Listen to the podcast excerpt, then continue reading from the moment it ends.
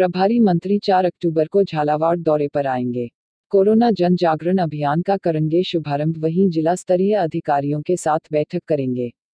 झालावाड़, श्रम, कारखाना एवं बॉयलर्स निरीक्षण, स्वतंत्र प्रभार, सहकारिता एवं इंदिरा गांधी नहर परियोजना विभाग एवं ज़िले के प्रभारी मंत्री टीकाराम जूली चार अक्टूबर को झालावाड़ ज़िले के दौरे पर रहेंगे। जिला कलेक्टर निकया गोहाइन ने बताया कि प्रभारी मंत्री प्रातः साढ़े दस बजे मिनी सचिवालय के सभागार में कोरोना जन जागरण अभियान का शुभारंभ करेंगे। वहीं प्रातः साढ़े ग्यारह बजे जिला स्तरीय अधिकारियों के साथ समीक्षात्मक बैठक करेंगे। इसके पश्चात दोपहर साढ़े बारह बजे स्थानीय जनप्रतिनिधियों के साथ संवाद करेंगे। तत्पश्चात दोपहर दो बजे कोटा के लिए प्रस्थान करेंगे।